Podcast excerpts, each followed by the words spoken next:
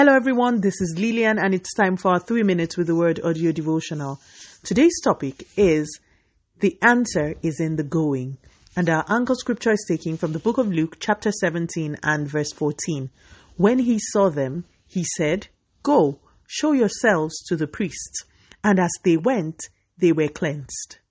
In our anchor scripture today, ten lepers saw Jesus and cried out to him from afar to have mercy on them.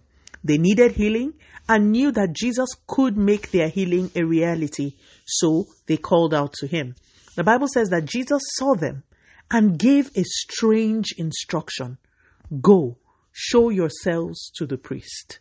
He didn't lay hands on them.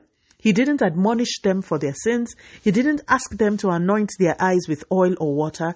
He said, Go and show yourself to the priests. People who were already cleansed of leprosy would usually go to the priests who would then determine that they were truly cleansed. So, Jesus was telling them to go for a verification even when they still had the physical symptoms of leprosy.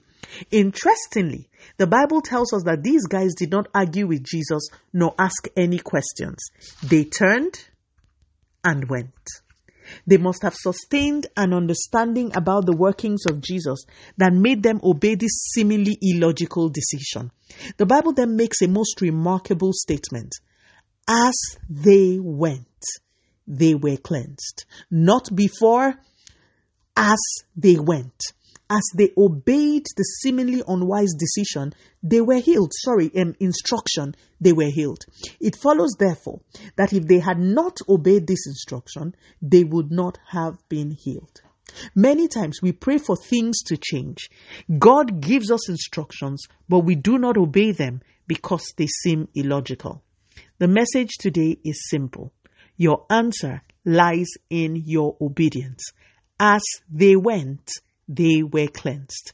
As you obey, your testimony is sure. Let us pray. Father, in the name of Jesus, thank you so much for your word. Lord, we repent for all the times that you gave us instructions and we rationalize them away. We ask for grace to obey you whether the instructions make sense to us or not. Help us to trust you enough to know that you know what it is that you are doing.